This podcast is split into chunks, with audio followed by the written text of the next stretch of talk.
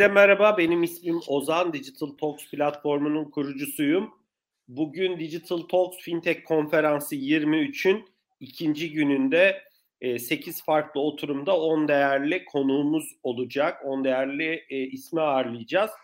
İlk oturumda e, Boğaziçi Üniversitesi öğretim üyesi ve Risk Türk CEO'su Burak Saltoğlu bizlerle birlikte. Burak Hocam hoş geldiniz sohbetimize. Hoş bulduk, hoş bulduk. E, çok teşekkür ediyorum hocam sohbet davetimizi kabul ettiğiniz için. Ben hocam birkaç hatırlatma yapayım. Hani konferansın da ikinci günü ve ilk oturumu olduğu için e, değerli dinleyicilerimiz tüm bu sohbetleri e, YouTube kanalımızdan takip edebilirsiniz, izleyebilirsiniz e, canlı ve sonrasında. Ayrıca biz bu sohbetleri podcast olarak Spotify, e, Apple Podcast gibi platformlardan da e, sizlerle paylaşacağız. Bu sohbetleri sonrasında da dinleyebilirsiniz. Bu etkinliklerin gerçekleşmesinde katkı sağlayan bizim ekibimizdeki arkadaşlara, tabii ki sohbet davetimizi kabul eden değerli konuşmacılarımıza ve e, bu etkinliği destekleyen değerli sponsorlarımız, elmas sponsorumuz Mastercard'a, platin sponsorlarımız Ödeal e, ve EasyCo'ya ve değerli yöneticilerine çok teşekkür ediyorum. Hocam e, dilerseniz sohbetimize başlayalım. E, siz e, Risk Türk adlı e, şirketin de aslında oldukça köklü sektörde, finans sektöründe çok önemli işler. Sadece finans da değil e, yanılmıyorsam ama yani finans dışı kurumlara da hizmet veriyorsunuz. E, biraz dilerseniz hem sizi tanıyalım hem Risk Türk'ü tanıyalım sonra da sohbetimizi derinleştirelim hocam. Çok teşekkürler. Ben Boğaziçi Üniversitesi'nde ekonomi bölümü profesörüm. Aynı zamanda bu fintech girişimim var yaklaşık 23 yıla geliyor. Burada yani zaten araştırma alanlarım olan işte sayısal finans, risk ölçümü, risk değerleme yöntemlerini bir şekilde ticari bir faaliyete dönüştürdük. Burada da özellikle banka artı banka dışı finans kesimlerinin ağırlıklı finansal risklerinin ölçümü, değerlendirilmesi ve yönetilmesi üzerine ve bir teknoloji şirketiyiz. Bu konuda danışmanlık artı yazılım hizmeti veriyoruz. Dolayısıyla yani genel olarak hani finans kesiminin karşılaşacağı, karşılaştığı düzenleyici üzerinden gelen risk ölçüm yöntemleri ve onun dışındaki neler yapılması gerektiği konusunda sahadayız diyelim. Yani hem akademik hem de saha tecrübesini birleşmesi de açıkçası hoca olarak da çok tatmin edici oluyor. Hı hı. E, çok güzel hocam. Yani akademi hem akademi hem diğer tarafta e, girişimcilik e, tarafının oluyor olması e, çok çok değerli. E, hocam dilerseniz biraz e, sohbetimizin de başlığı belirsiz zamanlarda kurumsal risk yönetiminin önemi ve e, yapay zekanın e, rolü. Biraz dilerseniz e, dünyayı nasıl görüyorsunuz bir e, bu konuda akademisyen olarak e, yani 2023 zor bir yıl olacak gibi bilmiyorum 2024 2023'ten daha iyi bir yıl mı olur ama e, her sene hep böyle şey internette de paylaşılıyor hocam bitsin bu yıl e, deniyor ama hani bir sonraki yıl daha e, zorlu farklı e, can sıkıcı konularla karşılaştığımız yıl olabiliyor. Biraz e, nasıl görüyorsunuz? Sonuçta Çin büyüyen bir güç, ekonomi, e, malum hani bölgesel tansiyonlar var, bölgesel gerginlikler var, savaşlar var. Baktığınız zaman e, makroekonomik çerçevede neyi söyleyebilirsiniz? Özellikle Amerika, Çin ekseninde, Avrupa ekseninde yorumlarınız ne olur hocam? E, çok teşekkürler. Tabii çok geniş kapsamlı mümkün olduğu kadar özet hani şeyi de sıkmadan şey yaparsak e, bir kere şu son bankacılık krizlerinden anladık ki yani bizim 2008 krizi kapanmamış. Hani bir parantez açmışız ama e, kapanmamış. Demek ki burada bir devam eden bir finansal e, şeysizlik var. Yani böyle bir e, taşların yerine oturmaması var.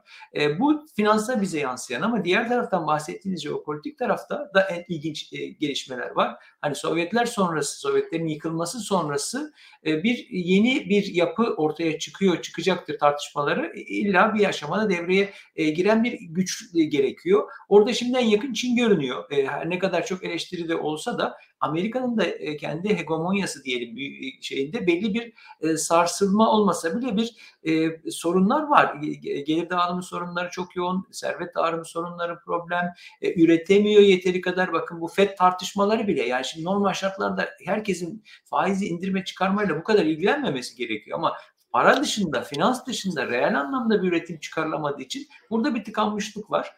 E, buradaki işte tıkanmanın devamında işte acaba doların yerine yeni bir rezerv e, para birimi ortaya çıkabilir mi? Bu çıkarsa Çin burada olabilir mi tartışmaları bir yandan ki bence daha henüz oraya oldukça uzun bir süre olduğunu da düşünüyorum.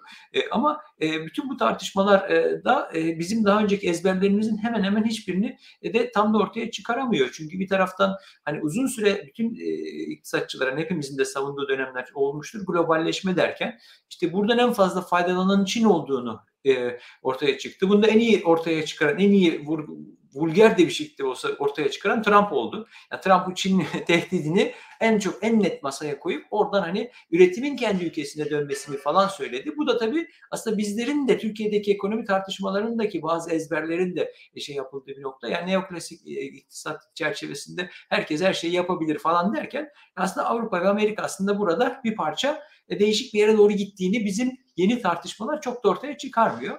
E, özellikle Trump'la başlayan Avrupa'da da şu anda devam ediyor. Acaba biz bunları burada üretebilir miyiz? Çünkü Çin'e olan bu bağımlılık. Dolayısıyla bahsettiğimiz Çin-Amerika tartışmasının çok boyutlu yansımaları var ve belki yeni ara bir ekonomi modeline kadar götürecek ve ister istemez bu e, Türkiye'yi de etkileyecek. Ama şu anda çok ciddi bir sancı yaşanıyor. Yani bunun çözümü, yani şöyle net bir şey söyleyebilirim.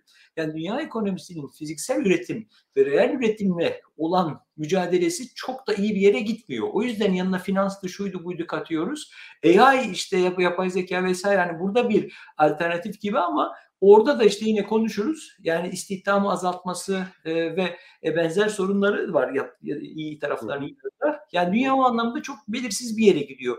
Hani burada Doğal olarak yani şunu söylüyorsunuz değil mi hocam? Belirsizlik e, yani öngörülemezlik o kadar fazla ki doğal olarak şirketlerin de e, bu risklerini yönetiyor olması için ciddi e, efor sarf ediyor olması çok, gerekiyor. Çok çok doğru. Tam böyle yavaş yavaş belki o taraflara gireriz. Mesela bu şimdi Amerika'da batan bu bankanın aslında e, SVB için söylüyorum. Diğerlerindeki evet. hikaye çok daha farklı. Signature dediğimiz yani iki tane Hı-hı. dijitale yakın banka aslında. Şimdi burada çok ilginç bir olay var. Bir taraftan dijitalleşmenin önemi nedeniyle bu bankaların büyümesi ve ben hani özellikle SVB'nin startupları falan da fonlaması anlamında çok önemli ve faydalı bir işlev aslında gördüğünü ve bunların sayısının artması taraftarıyım. Hani kendim de o dünyaya yakın olma nedeniyle belli. Ama öte yandan mesela işte birkaç saat içerisinde Twitter ve sosyal medya üzerinden bankadan 40 ya da bir, bir iki gün içinde 40 milyar dolar gibi çok önemli para çekilmiş. Şimdi bu da dijitalleşmenin yaratmış olduğu fırsatların yanında tehditleri gösteriyor. Dolayısıyla ters taraftan banka açısından da bu olayı bu kadar online ve bu kadar yakından izlemesi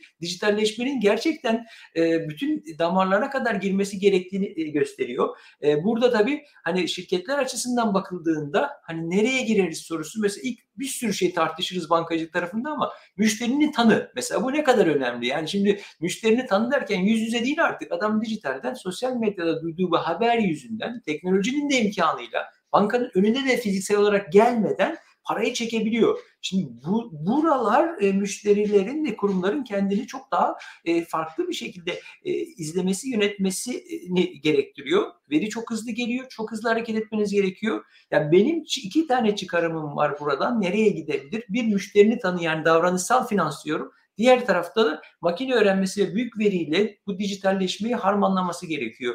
Yani dünyada olup biteni bir taraftan e, iyi bir monitör etmesi gerekecek. Diğer taraftan da bunun kendisine ve kendi müşterilerine olan yansımalarını oradaki psikoloji ya da oradaki grup psikolojisinde çalışan bir ekiple sürekli e, ve mümkün olduğu ve kadar yüksek bu, frekanslı çalışması gerekiyor. Bu real time olmalı gibi değil mi ben, hocam? Yani, yani böyle gecikme. Çok doğru çok, Çok doğru. Yani mümkün olduğu kadar real time'a yakın oraya yatırım yapılması bence kaçınılmaz bir şey olacak. Yani böyle e, artık e, e, elle gidip işte müşteriye yemeğe çıkartmak bilmem ne falan böyle şeyler bence bunlara gerek yok. Çünkü sosyal medya vesaire bir bilgi akışı çok yüksek. Bu konulara yatırım yapmış gençlerle yeni bir yapılanma bir kere bu çağın bence kaçınılmaz tarafı.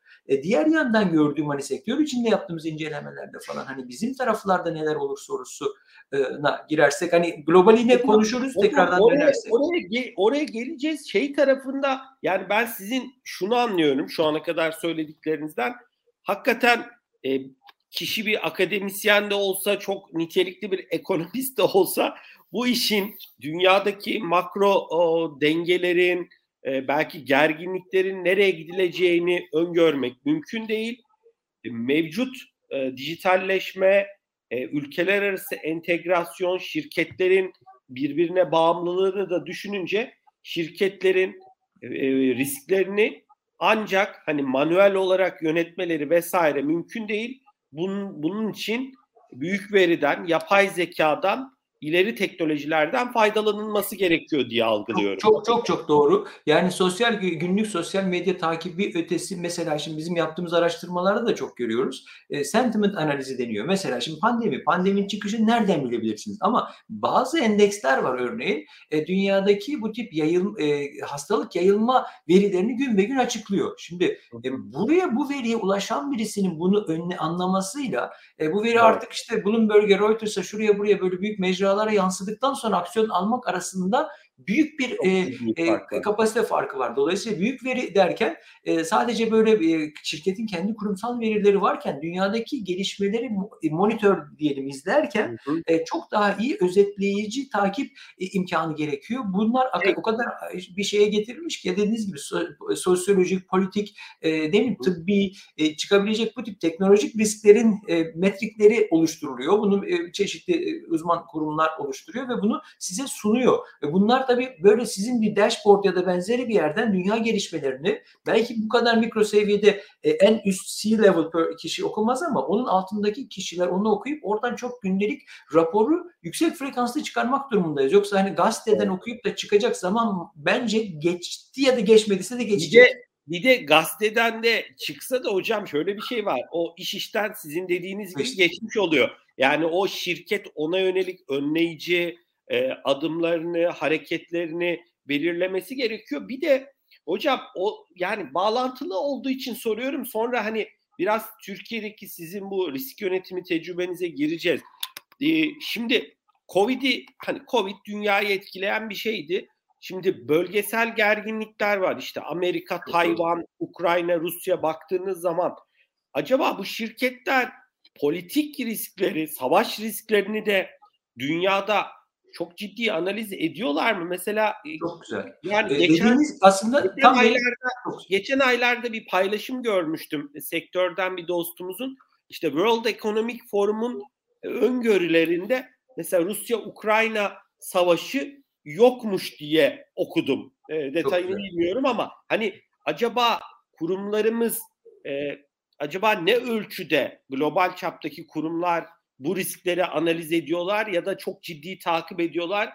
Ee, hani bu konuda bir yorumunuz olur mu bilmiyorum. bu harika bir soru. Yani deminkinin aslında bir uzantısı oraya doğru hafif hafif gelecektim. Çünkü bizim çalışmalarda da kullanıyoruz. E, bir böyle e, pandemi için bunu dedik bir de jeopolitik risk için e, belli politika bilimiyle uğraşan ama bunu veri bilimiyle birleştiren e, gruplar ve danışman firmalar var. Globalde de kabul görmüş. E, ve burada da mesela diyelim konflikt ya da işte belli bir uyumsuzluk dünyadaki jeopolitik risk endikatörlerini sürekli gündelik şey yapıyor. O da yine sizin bence bir C-level e, böyle üst düzey bir yöneticinin önünde bir dashboard olarak e, iniş çıkışlarını göstereceği bir şey olması lazım ve bunda da yine yani birazdan bizim gerçek uygulamaya geleceğiz e, e, yani orada oradaki araştırma üzerinden zaten buraya gidiyorum. Evet. Bütün bu verilerin hepsini topladığınızda bunların verdiği sinyaller e, bir şekilde hani tuhaf gibi ama e, normal şartlarda bir kobi yöneticisinin kullandığı maliyetin üzerindeki etkiyi dahi size yani göstermeye başlıyor, gösteriyor diyelim. Yani sonuçta 7-8 tane bu tip endikatör sizin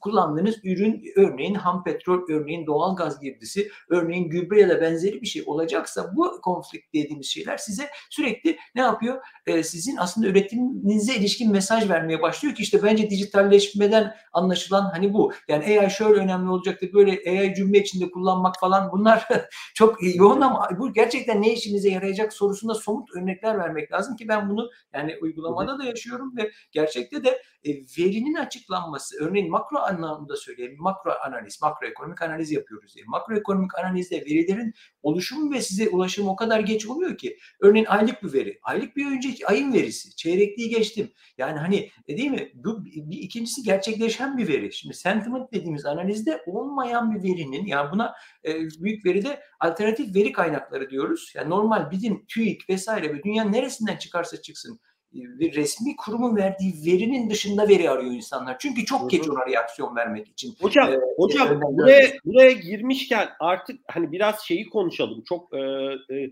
değerli çalışmalar yapıyorsunuz. Biraz burada siz hani risk Türk olarak neler o anlamda hani ne gibi teknolojiler kullanıyorsunuz, ne gibi altyapılar sunuyorsunuz? Hani şeyi anladık çok net. Sonuçta ilgili kurumların e, ya da gazete haberlerinin e, çıkması çok gecikmeli bir veri. Bunun e, kurumları önden aksiyon almasını sağlama rolü çok düşük. Peki siz o anlamda hani e, hem Risk Türk'te hem de e, bana özel sohbetinizde bahsettiğiniz bir TÜBİTAK'la e, TÜBİTAK desteğiyle devreye aldığınız yeni bir girişimden ya burada sizin kullandığınız metodoloji nedir? Nasıl bir ekip var? Nasıl bir teknoloji kullanıyorsunuz da ilgili kurumlara e, hani bu konuda e, yön gösteriyorsunuz? Çok güzel. E, belki standart bir Türk şirketi ne yapıyor? Biz onun üzerinden nelere getirmek istiyoruz? Olabilir hocam. Ne eksikler görüyoruz? arasında o vardı. Yani şeyi konuşabiliriz aslında. Yani çok haklısın. Bugün siz bir sürü şirketle görüşüyorsunuz, farklı ekosistemin içindeki paydaşlarla tanışıyorsun. Yani şu an Türkiye'deki büyük kurumları, orta ölçekli kurumlar, hadi küçükleri bir kenara koyuyorum. Gördüğünüz tablo ne ya da sadece büyükleri konuşalım. Yani şirketler risklerini e, nasıl analiz ediyor, ne ölçüde yönetebiliyor? Bu, bu noktada gördüğünüz tablo nedir? Nasıl bize e, bir ayrımda bulunabilirsiniz? Şunu net söyleyebilirim yani 2018'deki işte o meşhur Branson kriziyle başlayan noktadan sonra tüm şirketler bu konudaki e, farkındalıklarını çok yükselttiler. Bu farkındalıklarının e, üzerine özellikle ölçme ve ölçme kısmında çok fazla dijitalle yatırım yapıldığını görüyoruz. Bu sistemlerinde e, muhasebe ve e, alım satım sistemlerinde e, belli bazı e, önemli endikatörler, örneğin risk endikatörlerini yani riskin ölçümü anlamında değil ama yani benim işte ham petrol, işte ham madde girdim ne kadar, ne zaman gelecek, bunun bana ne zaman nakit akışı oluşturacak kısmında doğru yatırım yaptılar. Burada belki akademik bir şey çok akademik ama pratik önemi çok yüksek olan bir şey söyleyelim. Finans ve muhasebe arasında çok önemli bir fark var.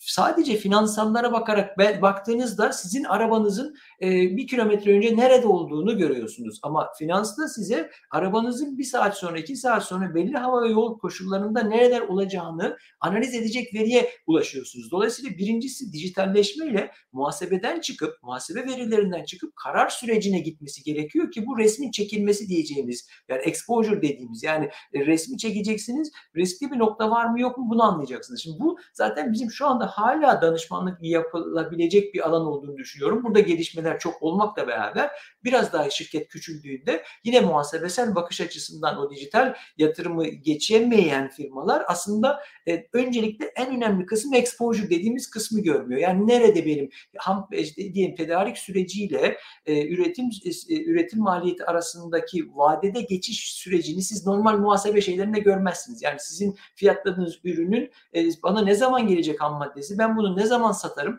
Arada işte ham petrol fiyatı iki kat, üç kat, 10-15 puan üzeri yukarı giderse bana ne kadar maliyet yaratacaktır? Bunun senaryolarını çalışacak bir sistem henüz e, daha çok e, emekleme aşamasında çok büyükler hariç küçüklerde burada gidecek yer var ama büyükte bir e, şey var. Bu dijitalleşme deyince burada muazzam bir çalışma var. Şimdi bunu yaptıktan sonra ki bu dediğim gibi bunu yaptıktan sonra bunları ben nasıl yönetirim sorusu o şirketin bunu yönetme kapasitesini bulması gerekiyor. Ben kaç gün e, nakit akışı sorunumu yönetebilirim eğer bir ters bir şey giderse. 10 gün bana bir süre koy. Örneğin işte buradaki bankalarda olduğu gibi işte 2 gün 3 gün dayanamadı. Ama siz onu normalde işte bu bizim e, analizlere göre bir şirket e, nakit e, sıkıntı sıkıntısına normalde 3 hafta falan direnebilirse bir başka oyuna yakalanabiliyor. Demek ki nakit akışı belli senaryolarda onu tutabilecek bir hesap gerekiyor. Bu bir tarafta. Diğer tarafta bu sürekli ham petrol fiyatlarının, ham madde fiyatlarının bu kadar inmesi ve çıkması sonucunda ben e, ürün fiyatımı da değiştiremiyorsam ne yapmam gerekiyor acaba? İşte burada da biz sigortalama ve hedging diyoruz.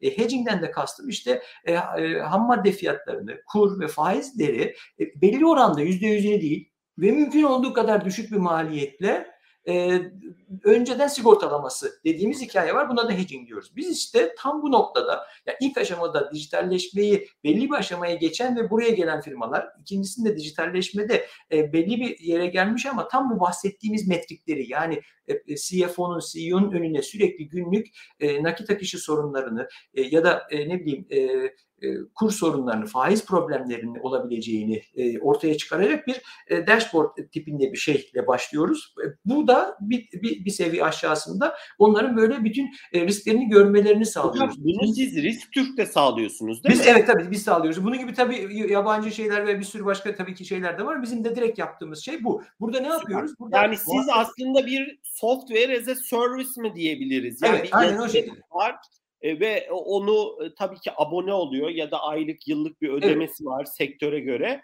E, doğal olarak e, C-level'daki ilgili yöneticiler o e, analizlere e, real time e, ya da işte e, belli periyotlarla, belli güncellemelerle ulaşabiliyorlar Ulaşabiliyor. ve buraya kadar hani sürecin hani biz bu e, resmi çekme kısmını iyi bir resim çekelim. Ben zahir zaviyeden bunu görebileyim. Peki bu birinci aşaması. Daha sofistike bir aşaması ki şu anki projede onun üzerinde. Ben bu resmi sürekli izlerken yani ben resmindeki açığımı görürken yani benim işte doğal gazdaki şu kadar 5 milyon 50 milyon dolar neyse e, ihtiyacım var önümüzdeki 3 ay içinde 6 ay sonra da şunlar var. Bu resmi çektik koyduk. E peki ne yapacağız? Şimdi doğal gaz fiyatları ne yapıyor? Doğalgaz fiyatlarını sigortalamak için kullanacağımız türev ürün fiyatları ne yapıyor? Bunların önünde bir dashboardunuz varsa size tamam bunu gördüm ama ne yapacağım sorusunu bir yapay zeka ve makine öğrenmesiyle sunuyoruz e, bu yeni projede. Dolayısıyla buradaki temel hikaye şirketlerin bunu hani deep hedging e, diyor, diyoruz hani biz yani deep, deep learning'den gelen derin öğrenme gibi derin hedging. Yani sonuçta e, hedge için gereken e, ortamlar belli ama ona ne yapacağınız ve piyasa şartları işte o piyasa şartlarını oluştururken de demin bahsetmiş olduğum jeopolitik risklerden tutun da işte hastalık yayılma riskinden tutun da işte tüketici güveninden vesaire dünyada oluşabilecek ve Türkiye'de oluşabilecek tüm olası etkili veri setinin yani yüzlerce veriyi toplayıp bunların bu fiyatlara olan etkisini anlık anlı yani günlük diyelim anlık belki çok yüksek frekanslı olabilir ama her günkü değişime rağmen sizin orada göreceğiniz ve size orada aksiyon planınıza destek olacak bir e, karar sürecini önlerine koymuş oluyoruz. Yani şu aşamada sigortayı yap ya da sigorta çok pahalı yapma. E, ya da bir ay için yap, üç aylık yap şeklinde. Hocam, bir hocam burada bir şey sorayım mı? E, yani e, herhalde siz belli kaynaklardan bilgiyi çekip evet. kendi algoritmalarınızı Aynen. besliyorsunuz ve daha sonra da o e, işte arkadaki algoritmalar sayesinde diyeyim e, analizinizi o ilgili e, yöneticinin karşısına çıkartıyorsunuz. Aynen. Yoksa bu manuel yani bilmiyorum ekipte kaç kişilik bir iş ekip Yok, var çok ama geniş hani... bir özel Arge şu anda Arge sürecinde yani yaklaşık 6-7 tane doktoralı böyle benim Çin vesaire tamam. Kore gibi yerlerde çalışan eski çalışma arkadaşlarım var. Onlar onların doktor öğrencileri yaptığımız araştırma yani birden bir, bir sürü makale e, aynı anda çalışıyoruz. Bu makale sonuçlarından en iyi bulduktan sonraki kısmında bunu e, ticari olarak neye dönüştüreceğiz? E, bir basit bir e, dashboard, çok basit ve anlaşılır bir dashboard üzerinde. E, tabii ki kurumun risklerini seçerek yani kurum e, doğal gaza e, Aynen. olabilir. Dolayısıyla burada seçilecek Ekojun olduğu hangi Aynen. alanlarda evet. risklere Aynen. sahipse yani. Bitten de bildikten sonra ne yaparsam ne olur e, ve bunun nasıl bir şekilde belirlenir? Burada tabii olayın ilginç tarafı hani işin teknik tarafını daha da konuşabiliriz. Burada işte derin öğrenme, görüntü işle yani çok enteresan konular var bambaşka. E, alan hakikaten çok heyecan verici. Ben 3 senedir e, 4 senedir hatta bu sene Boğaziçi'nde bunun dersini de veriyorum. Yani makine öğrenmesinin finans uygulamaları da hakikaten bayağı heyecan verici. Her yer deniz diyorsunuz. Çok geniş evet, bir o, alan. Dolayısıyla o, o taraftaki şeyde e, ama buradan da bir parça makroya geri sardığımızda Türkiye ekonomisinde zaten tıkandığı yer burası. Bugün e, TCMB'ye baktığınızda bir şirketin üretiminde kullandığı maliyet unsurunun %70'i ithal girdi. Yani bahsettiğimiz olayda kar marjı zaten çok düşük. Yani Türk şirketleri niye böyle yapmıyor şöyle bir sürü eleştiri var ama gerçekten önemli işler yapıyorlar. Bir tek e, yap, yapmalı. Bizi onlara ne sağlarız ekstradan? Ne pazarlama var, mühendisliği var, risk muazzam işler çıkıyor. Eldeki malzemeyi yani daha iyi yap, yapılamaz hakikaten optimize ama biz burada biraz daha dışarıdan bakarak diyoruz ki yani sen böyle böyle yapıyorsun. Bak fiyatını burada sabitledin 3 ay boyunca. Ama ham madde fiyatındaki oynaklık %3,5. E senin kar marjında 4,5 Bu çok ciddi bir oran. Sen bunu bir parça bir buçuğa indireceğin bir şey sunabilir miyiz? Yani dolayısıyla aslında Türkiye ekonomisine katkı da bence böyle olmalı. Çünkü bankacılık kesimindeki riskleri vesaire e, yönetmenin e, şey başka bir dünya. Yani o da e, farklı bir dünya. Orada, orada zaten hocam, şey, orada zaten çok ciddi yetişmiş insan kaynakları var. Hani onların kendince kullandıkları e, zaten bir kısmı global bankalardan bahsediyoruz. Bölgesel doğru, doğru. Bizim yani banka hizmetlerimiz de var. Hani çünkü mevzuat şey ama burada ekonomiye hocam, hocam çok bence çok değerli bir iş yapıyorsunuz. Ben sizi çok iyi anladım. Hani e, bir daha orayı bir özetleyelim. Diyorsunuz ki Türkiye ekonomisinde çok ciddi işler yapan şirketler var. Orta, büyük ölçekli. E, bu şirketlerin girdilerinin büyük bir kısmı ithal. E, oradaki riski yani maliyeti yönetemezse doğru bir şekilde e, bütün kazandığı parayı belki son yıllardaki aylardaki kaybedebilir. E, boşuna iş yapmış boşuna olacak. Aynen öyle. E, her an size alacağınız riskin değeri yani diyelim siz bu üretimi yapıyorsunuz. Bakın kur, faiz şu, şu elemanlar yüzde birer artarsa sizin verdiğiniz fiyattan dolayı alacağınız siparişten karınız yüzde 30 aşağı düşecek. Ya zaten marjınız nedir? Yani marjınızı da orada koyduğunuzda sürekli Hocam, Buyurun. Hocam bir şey soracağım. Vaktimizde 3-4 dakikamız kaldı. Arkada Orhan'la Berkin'i görüyorum. Bu arada hocam şeyin de ben sözünü veriyorum. Siz bu projeyi biraz daha inşallah gelişince ilerleyen dönemde tekrar sizi ağırlayalım. Peki, ee, orada bir e, noktayı sormak istiyorum. Siz değişik şirketlerle Türk Hava Yolları gibi çok farklı çok kurumlarla da çalışıyorsunuz. Peki orada yani bunu anlattığınız zaman e, bunu Türk Hava Yolları'nı kastederek söylemiyorum. Nasıl yaklaşıyorlar size? Yani tam tersi. Yani, yani böyle bir şeye ihtiyacı olduğunu zaten bir sektörden çözdük. yani ben hani oturup e, akademik dünyadan hani böyle bir şey ihtiyacının analizini yapabilirim ama şirketlerin ya mesela şunu çok ne söylüyorlar çok üst yani bunu bu ürünle kapılarını çaldığınız zaman hepsi istekli diyorsunuz değil Tabii mi? Ki. Yani zaten ilk çıkış noktası buydu. Yani ben mesela bir C-level birisiyim karar vereceğim e, sigortalıyım mı şey yapmayayım mı bana birisinin sinyal vermesi lazım. Orada çalışan kişi de diyor yani ben diyor tek kişiyim yani burada dünyada binlerce şey dönüyor. Ben hangi raporu okuyayım da nereden ne çıkayım? E, orada koca bir ARGE ekibinde siz kuramazsınız. Gerek de yok muhtemelen. Ya da ARGE ekibi kursanız da benzer bir şey yapacak zaten. Ya, tüm dünyadaki o gelişimleri sizin önünüze özetlemesi gerekiyor. İşte büyük, büyük veri, dijitalleşme, AI falan diye herkes çok konuşuyor ama ya bence direkt uygulamaya geçeceği taraflar birisinin hayatını pozitif katkıda bulunmalı çok sayıda insanın küçük küçük parçalarına dokunduğu şeyi bir algoritma sürekli o veriyi işleyerek verinin gerekli olup olmadığını işte hı hı. anlamlılığını zaten test ederek e, ve güncel içinde de e, öğrene öğrenerek de devam ederek e, yürümesi gerekiyor. E burada sağ olsun TÜBİTAK'ın bir desteği oldu bize. Bu iki yıllık falan bir proje yaklaşık 2-3 ay önce yani çoktan bir araştırmasını yapıyoruz ama resmiyeti işte bu e, şeyde 1500. Hocam çok değerli. Bu arada dün biz Deniz Güven'i ağırladık. O da sektörde bayağı hani bankacılık sektöründe, finans sektöründe bilinen bilen bir kişi.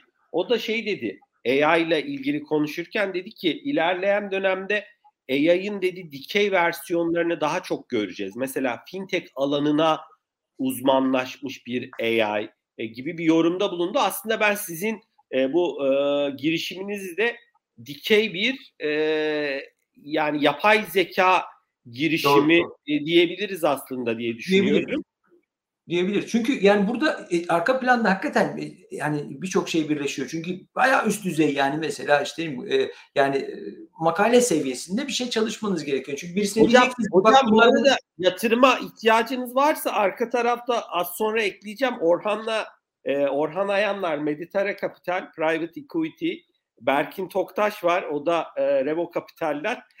Emin Konuşuruz. Konuş. Yani burada bu işlerin çok büyüyeceğini yani ben hani, tabii çok da fazla şey yapmayayım ama bu işler çok büyüyecek. Gerçekten çok ciddi sermaye ihtiyaç olacağı zamanlar da gelebilir. Biz şu anda işin böyle bir e, hani bir arabanın ne diyelim e, tabiri caizse bir şeyini bir çıkartalım. E, bunu böyle e, nasıl diyelim e, seri üretime geçme noktasına geldiğimizde tabii ki bu e, bahsettiğimiz yapının içerisinde yani çok sayıda kişinin çok yüksek daha da yüksek teknolojinin kullanarak ve belki globalde iş çıkarabileceğini düşünüyoruz. Ya ben Hocam. bu noktada bir de bizim yani 20 küsür senedir hem e, müşteri bazımız hem de ne yap yani hem de işte finans dünyasının türev ürün vesaire bunlarla ilgili bütün veriye fiyatlamaya deneyimimizin üzerinde tabii çıkarak hani böyle bir gecede fikren hani böyle bir şey yapılacak da bir iş e, değil. O yüzden değil, ama buna rağmen de çok daha şey insan kaynağına da Hocam bu arada e, süremiz doluyor. Ben e, Orhan'la Berkin'e ekliyorum az sonra.